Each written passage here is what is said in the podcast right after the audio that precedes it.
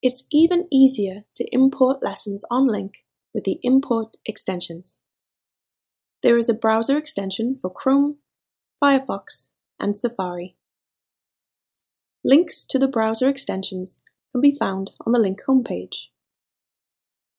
Once the extension is installed, find a web page you would like to import. Click the LingQ extension icon in the toolbar of your browser. Choose the language of the page, which course it should be added to. Then, click Import to open up the page as a lesson. There is also an import extension for mobile.